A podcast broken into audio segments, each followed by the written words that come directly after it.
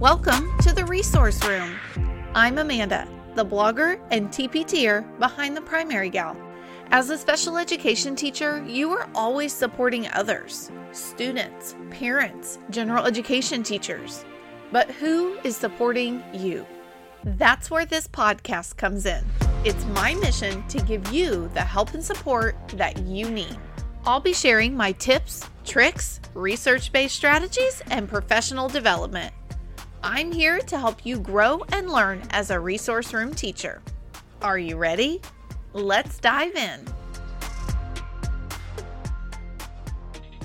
Well, hello, hello, and welcome back to the Resource Room podcast. Today, let's talk about addition and subtraction goals where we have multiple digits, maybe two by two or three by three addition problems. And at the elementary level, a lot of times we're working on regrouping. Not always, but for me, a lot of my IEP goals in that K to 3 range, especially the 2 3, we start working on regrouping. And so we'll start first with the crappy computation goal. And this one is very crappy, I think. In the IEP year, Brantley will solve addition and subtraction problems. It's short and sweet. That sounds great, right? A short and sweet goal, unlike those comprehension goals we were talking about a couple of weeks ago. But with this, addition and subtraction problems is so generic that we have no idea what how big are these um, addends or subtractants? How big are the sums going to be? What are the differences going to be like? So what we have to do is start to describe the numbers that will be in the problems that brantley is working to solve. And just like with a lot of the other goals that we've talked about, you know, this will vary based on our students. Are we ready for two digit, three digit? Are they able to do regrouping? Are they working on doing regrouping where that would be a, a really good goal for them? What kinds of problems, what kinds of numbers are we going to have in those addition and subtraction problems? Another thought or another question that I would have about this is how many problems? Am I giving them like a hundred problems? One problem? What does that look like? How many should I give that student in order to say that they are mastering or say that we're working on that goal? And this makes me think a lot of, you know, whenever we're tracking from the start of the goal to the end of the goal. So, where's our baseline? Where are we starting currently? And then what is the goal at the end? Let's say right now that student can solve one problem. That's great, but are we working to be able to do five problems, 10 problems?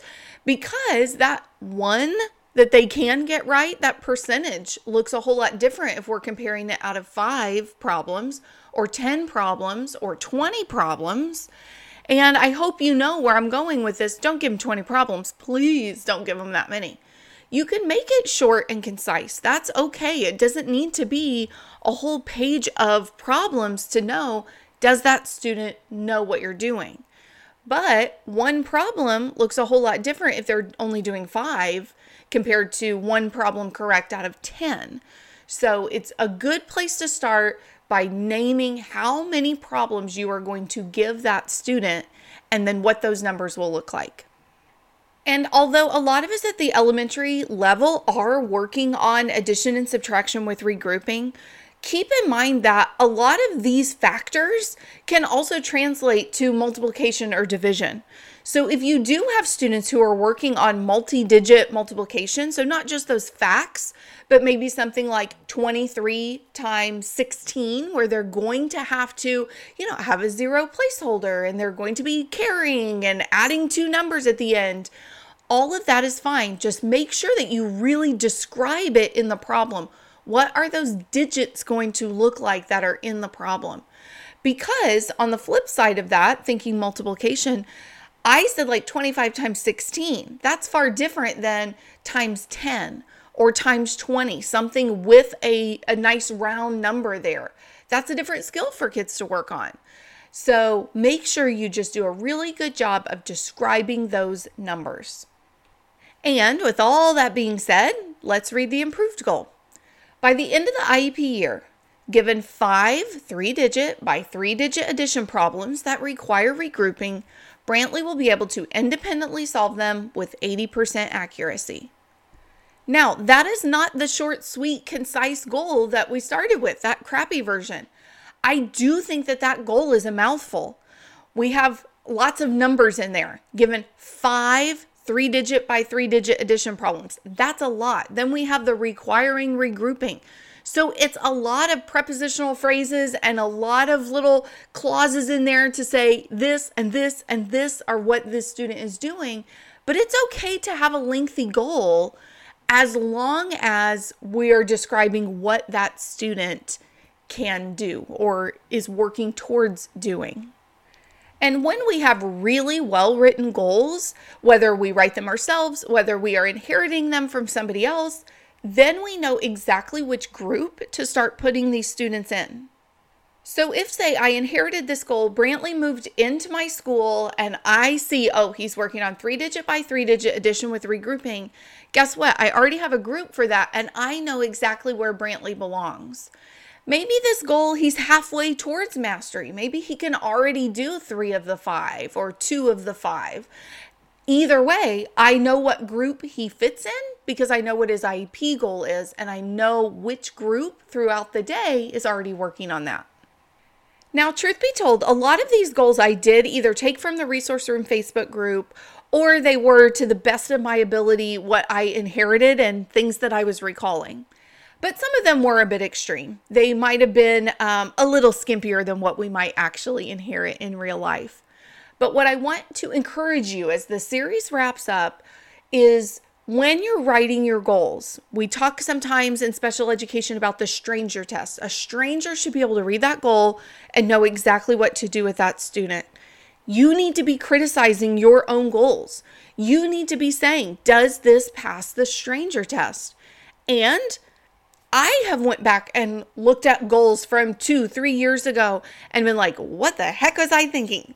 We all do it. So this is the pot calling the kettle black here. I know that I've done this too, but we really just have to look at them with a critical eye to create the best goals. And I'm not saying that they all have to be wordy, like how we talked about the uh, reading comprehension and these addition and subtraction goals. They're kind of wordy because we have a lot of information to pack in there. I'm not saying every goal has to be that, but it's okay if it is. Just make sure it is written in a way where you or a stranger or somebody else that gets this IEP clearly knows, oh, this is what we're doing. I'm going to give him 10 problems that have this I'm going to give them one minute and they're going to complete this. That is what we're striving for. And maybe that doesn't work with a new school or a new setting of change of placement, things like that.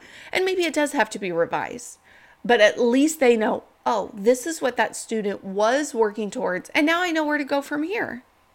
Although this is the last episode of our How to Improve IEP Goals section, it's not quite the end of the series.